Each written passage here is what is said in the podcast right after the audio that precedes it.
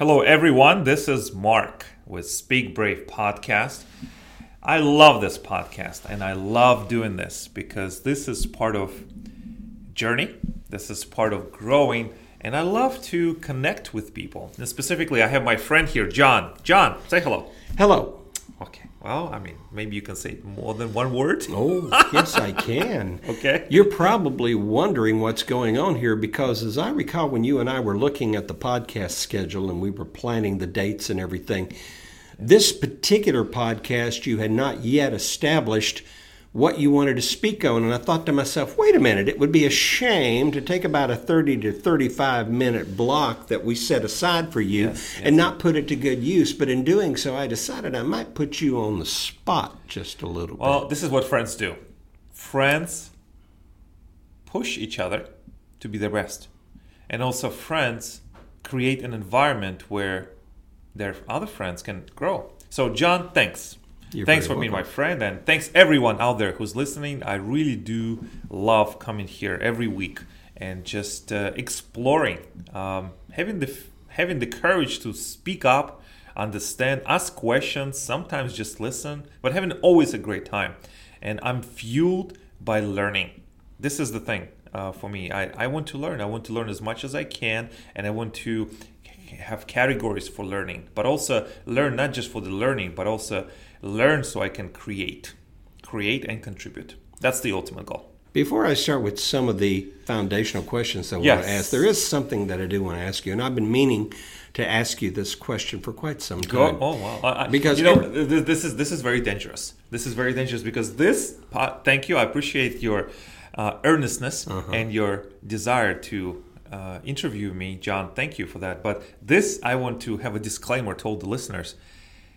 Friends, this is unrehearsed podcast. I have no idea what kind of questions John is going to ask me. It's true. So I have a little bit of trepidation and a little bit of anxiety because I don't know where this is going to go. Well, there's no script here, no outline or anything. Open. So this is one of those rare occasions where I don't have a full understanding. But I'm open. I'm here. Let's go. Well, ladies and gentlemen, consider yourself to be seated in the living room with John and with Mark, and we're all having a conversation. Unfortunately, you're not in a position to be able to, in real time, ask him a question or do this by live feed, but I'm going to try to think of some of the things that you might ask and understand. I won't be able to touch on everything, but I'm going to try to go to some high points. But one question I've got to get out of the way first. Let's do it. All right. How many books do you read a week? Okay. Lately, I have not been reading as much as compared to the height of my reading. Normally, I read about 1 or 2 books a week. There were times in my life when I was in a transition period, when I left a business or left a relationship or marriage, and I was trying to understand what I could do better. And in those times, I actually was reading 3 or 4 books a week, and not only reading them, but actually taking notes. And one of the things that I have come up is that this was an internal dialogue. Mark, what is 7 words or 10 words I can use to summarize a book? And that was the goal for me. Okay, so I read a book, maybe 200 pages or 150 pages or 100 pages. And then on a little piece of paper, I write in 7 words what I have learned from it. And it was like a little game. You know, I like to play games. So that's what it was for me. So how many do I read now? Yeah. Probably 1 every 2 weeks and maybe 1 every 3 weeks because my schedule does not allow me to sit down and just read the book and go deep into it. One of my dear friends actually said, Mark, it is not the amount of books that you read. It is the amount of time you take to reflect on the books that you have read. That's a good point. Because you have to go deeper into the concept. And one of the actual books that I read yesterday, now this Steve asked me, is by Austin Cleon. I think he is an author who lives in Austin, Texas. His first name is Austin, and he lives in Austin. I just think the irony of that is beyond me. And the name of the book is called Steal Like an Artist. Steal Like an Artist. Is it like steal as the metal, or is it steal as in pilfer? Pilfer. Okay. S-T-E-A-L. It's a book about steal like an author. Steal Like an Artist. And he said, It's a short book, has a lot of illustrations, a lot of quotes, a lot of one-liners. And the author impresses upon the readers, go deeper than anyone else. So it is not the amount of books that you read. It is the amount of time you take to reflect, to reminisce, to meditate, and ask questions. And that's the shift in gears for me, John. Because before I was like, let's read as much as I can, let's learn as much as I can. But now I realize there's a select books I can reread and meditate on it and then go deeper. Because I'm not satisfied with just a surface. What I also have done before is that sometimes, this is kind of unusual, John, but I read sometimes some books from the back. So, that's an interesting approach. Well, yes. You know. I mean, I've heard of reading the back of the book to see the finale, but... Well, it's nonfiction books. Let's say it's like, marketing books or a business book. Right. So sometimes when I feel really ambitious, I actually read from the last chapter. I read the last chapter. If I like it, I go chapter before and then chapter again. And if I really like the book, I will reread it from the start. But I'll do speed reading. And one of the things I have learned when I started on the reading journey is that how to do speed reading, how to do fast reading. So one of the things that I have learned in one of the tools, a lot of authors, there's different skills in authors. When I read a book, John, I have a conversation with an author. Do you feel that? Never done that. I've never thought of it in that perspective. Okay. It is a little bit one-sided, yes. But you can turn on your imagination and just think, you know what? It's a great idea. This is a mentor that have lived 2,000 years ago. Maybe 1,000 years ago, or maybe 100 years ago. Kind of a nice thought, having a conversation with somebody from that far back. So you open a book, and because their voice is transparent in the way they put punctuation marks, and the way they use the words, and the way they have the ideas that they have compressed, maybe they've been thinking about it for the last 20 years, and now it is for you. This is one thought. It is a conversation. Jay-Z, the producer, musical producer, one of his very famous quotes that he have mentioned is that, he was talking about growing up on the streets. We didn't have fathers. So where do we find fathers and mentors? In books, in other people who already produced the work. So every time I read the book, John, I have a conversation with the author. That's a great idea. And that's a dialogue. I hope people will write that down, because that's a great tip you can give to people, particularly to enhance and encourage them to begin to discover the beauty of reading. Exactly. One of the authors actually have affected me deeply is Donald Miller. And I've heard you talk of Donald Miller before. He's a businessman. He lives in Tennessee, and he has a business called StoryBrand. I recommend it. It's, he's growing, and he wrote a few books. And in his style, when he wrote a few books, he actually talked about reading books in his writing.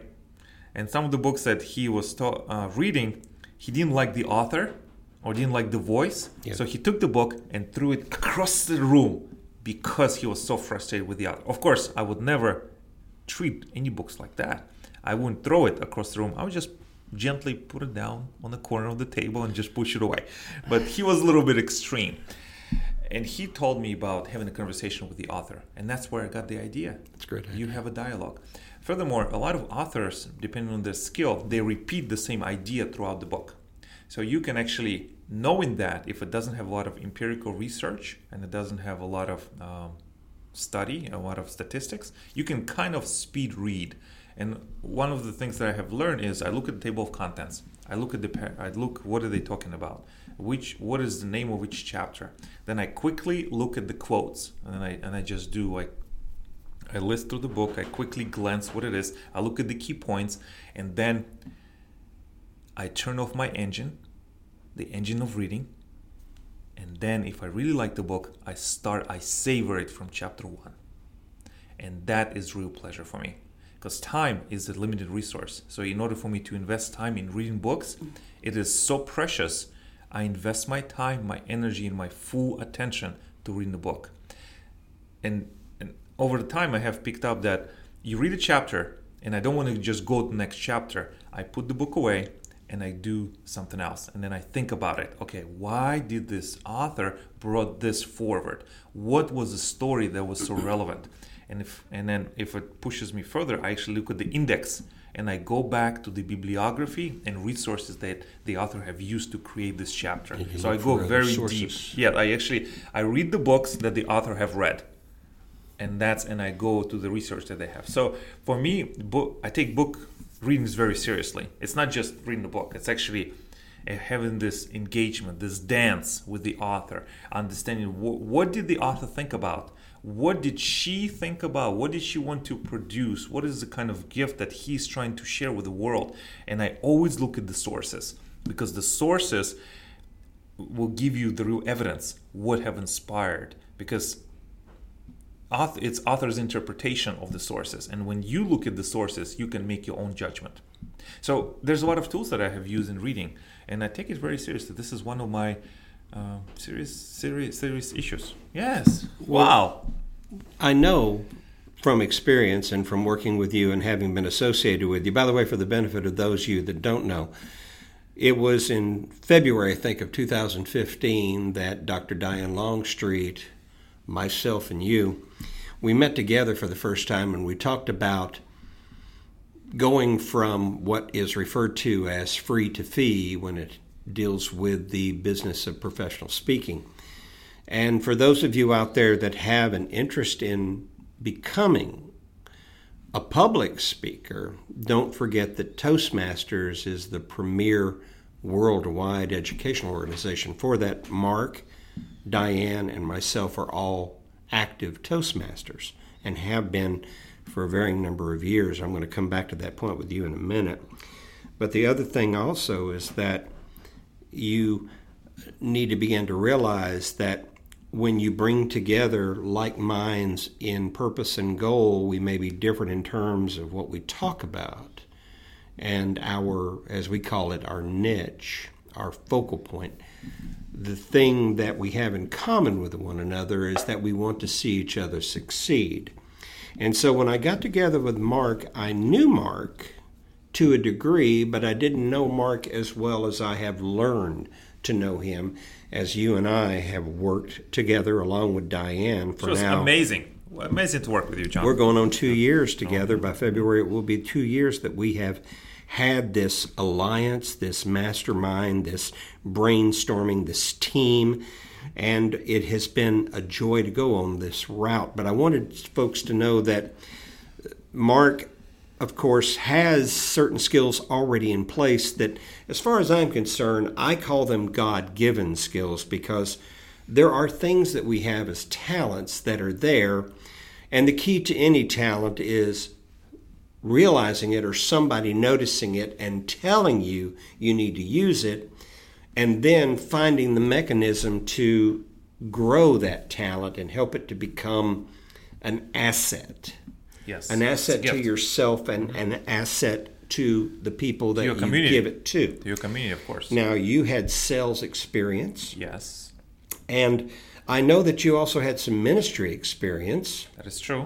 And because of that, that did put you in situations where had to really work on communication with people. Oh, exactly. Because this is, whether it would be an individual one-on-one situation or whether it was a collective, a group, it was important to get your message across. And, of course, I can remember in the early years of speaking when I had a difficult time understanding that simplicity is a very valuable asset in communication. Simplicity is also having a succinct message that is rich with meaning, and has, I also want to highlight precision in communication. Yeah, I like that phrase. Precision in communication allows you to be clear. One of the authors that I really admire and enjoy is Patrick Lencioni. He have wrote a book, Five Dysfunctions of a Team, and a few others, and also The Advantage. One of his chapters, he says, clarity, clarity, clarity. Over-communicate clarity. Because as a leader, as someone, whether nonprofit, in the business world, you have to be clear. And clarity does not come easily to a lot of people. That's why you have to work on it. And did you want to talk about the...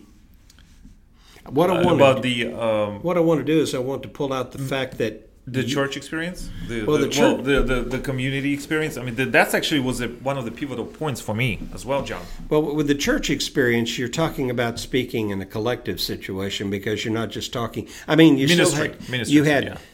had communication with individuals, but you also had to speak to a group of individuals, particularly when you're talking about ministry. Oh, yes. And it's so nonprofit environment. I wouldn't call it preaching per se, but it was certainly, there's a word we use in my church. Mm-hmm. We call it exhortation. Yeah. And it simply exhorts people to strive for higher degrees of service and commitment and faith and ministry in their lives.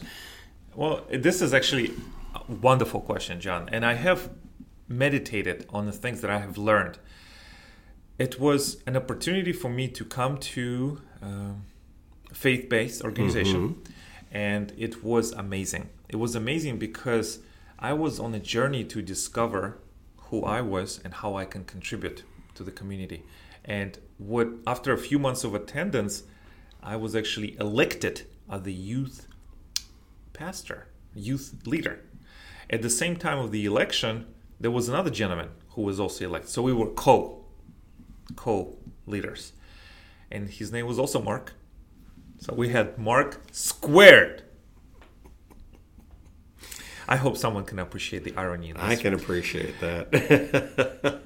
Due to the circumstances, the other Mark have left. And I was the one who was left to handle weekly meetings for youth and organizing the activities and bringing the message. Now, I'm the kind of person who doesn't just take anything lightly. It is all or nothing, everything. And I have quickly encountered that when you have a collection of people who have been in a world of spirituality in their entire lives, and then someone like me comes in who have been awakened but has not nearly experienced that the others people have, I have encountered resistance. Mm-hmm. Resistance that was very unusual for me because it appeared that, number one, I was young man, and how can I share and teach others about the journey that they have been since birth? That was a resistance that I never seen in my life. And I felt it. I felt it on a subconscious level. I felt it on a conscious level. I felt it in the actions expressed towards me. So I started asking myself questions. What can I do? I have learned. I have went to the seminars. I have signed up for conferences. I had mentors. And I started reading leadership books by John Maxwell, who had experience in ministry and in business and in nonprofits. The things that I have seen, I saw breakdown in communication. And I also have discovered about my identity as a man. Number one, as a leader. As a leader, one of my very first mistakes is I was trying to do everything all at once. And that is not the right choice. Because when you try to do everything by yourself, you become disenchanted. You become burnt out. And that's what happened to me. And that's a mistake that will never repeat in my life. I hope I'll never repeat it. Mm-hmm. But that was one of the leadership mistakes that I've made. Second thing that I did is that I was... Some of the comments that I have seen and some of the behaviors that I've seen in that nonprofit ministry environment. For example, I was not invited to become part of this committee, or I was not invited to this event or to this gathering, and I took it personally. And I realized that is a mistake. It is not about me. It is not about me as man or Mark. It's about people coming together, achieving the purpose, who know what they're doing. And when I felt excluded, I felt defensive.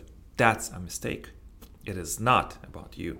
It is not about what you want. It's about your contribution. That humbled me really well. And the third one is that I was trying to micromanage the other, my team members and other people in the youth ministry. And that also have humbled me as well. So to be honest with you, John, I made as many mistakes as I made the right decisions. Specifically, I felt excluded. Immediately, I became defensive. In reality, was it, I don't have a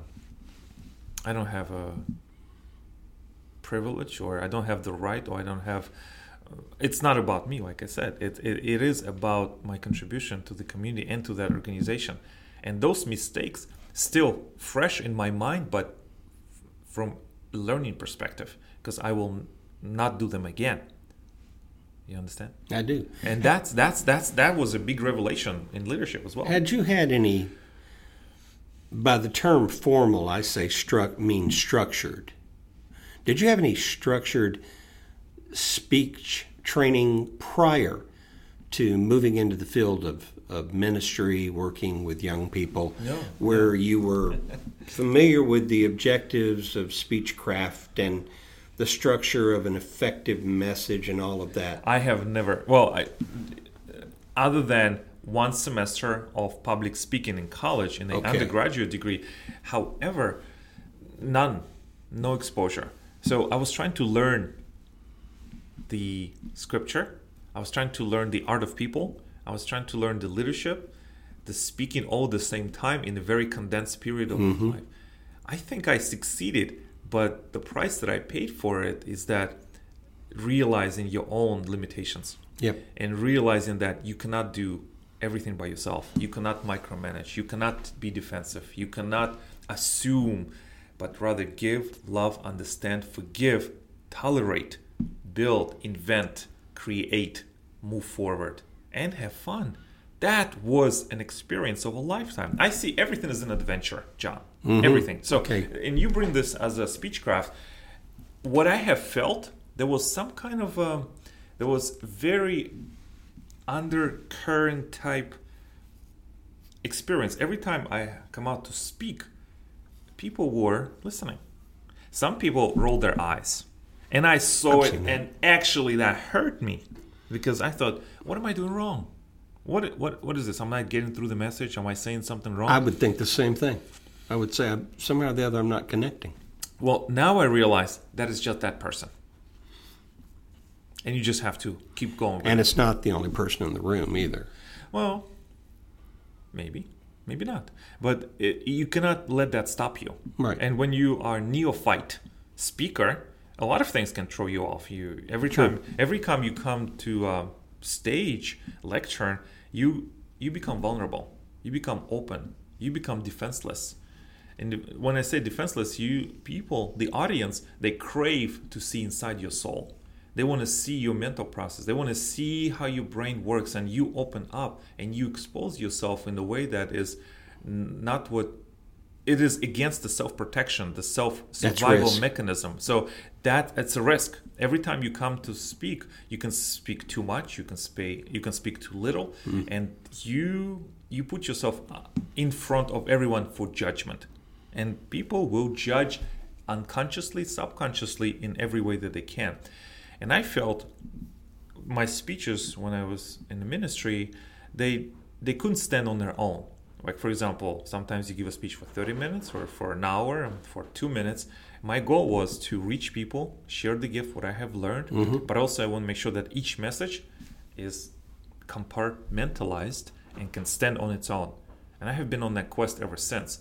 I'm grateful and I'm truly blessed that I was able to be a youth pastor in the situation that I was. I learned how to be a better man, how to listen better, and the leadership lessons are staying with me for the rest of my life, and I can share this with others. And the communication lessons, clarity in communication, composure, having calmness, and making sure that you see the bigger picture. It is not about you, but it's rather about moving the community forward towards their goals, and that it's a blessing. When did you first learn about Toastmasters, and who were the people that were instrumental in introducing you to Toastmasters? It's no surprise, John. I learned about Toastmasters from a book. A book? Of course. I read a book about another book from another book where, obviously, this is one of my main source of information. I read a book by Mr. Sweeney. Course, I think I mentioned him before. Yes, you, as a matter of fact, a couple of podcasts. Joe Sweeney. Yeah, Joe Sweeney. A couple of podcasts ago, we were reviewing Joe Sweeney as part of one of your presentation modules. That was amazing. I really like him. And creativity. That's right. And friendship. Joe Sweeney, he wrote a book called Networking as a Contact Sport. Yeah, I remember you telling me. And that's one of the books that I was savoring.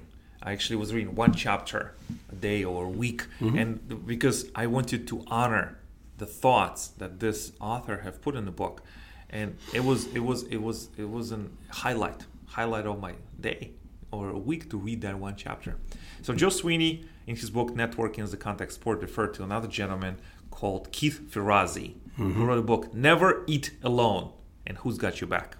Keith Ferrazzi is an interesting man, an interesting author, and sometimes I believe a little brash in his writing. The voice is a little bit pushy at times. However, he has gems that were amazing. So Keith Ferrazzi have mentioned Toastmasters in his book Never Eat Alone. He mentioned that someone who is very poor speaker can become a superstar, and Toastmasters is the way to go. As soon as I read about Toastmasters, I closed the book, went online, and I have found a local Toastmasters club. Same night, at 9 o'clock in the evening, I left a message for a contact person.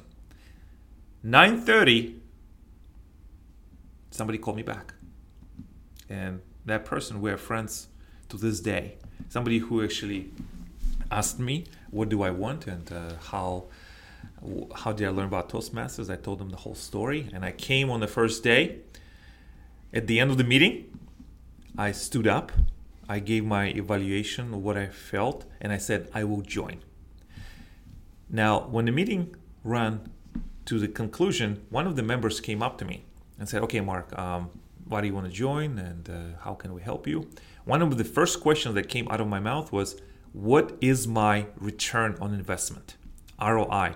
And the other person actually looked startled. I don't think he ever heard that word before using the Toastmaster setting, because I was very focused, and my focus was, okay, what is my return on investment? And I think I startled the Toastmaster how to answer it.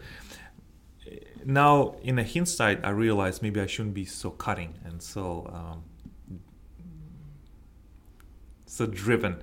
But that's just the way I have approached life at that point in life. And you know, John, we're not the same people we were 6 months ago. This is true. And we're not the same people we were 9 months ago or a year ago or 10 years ago. We grow, we evolve, hopefully a little bit better versions of ourselves. Yes.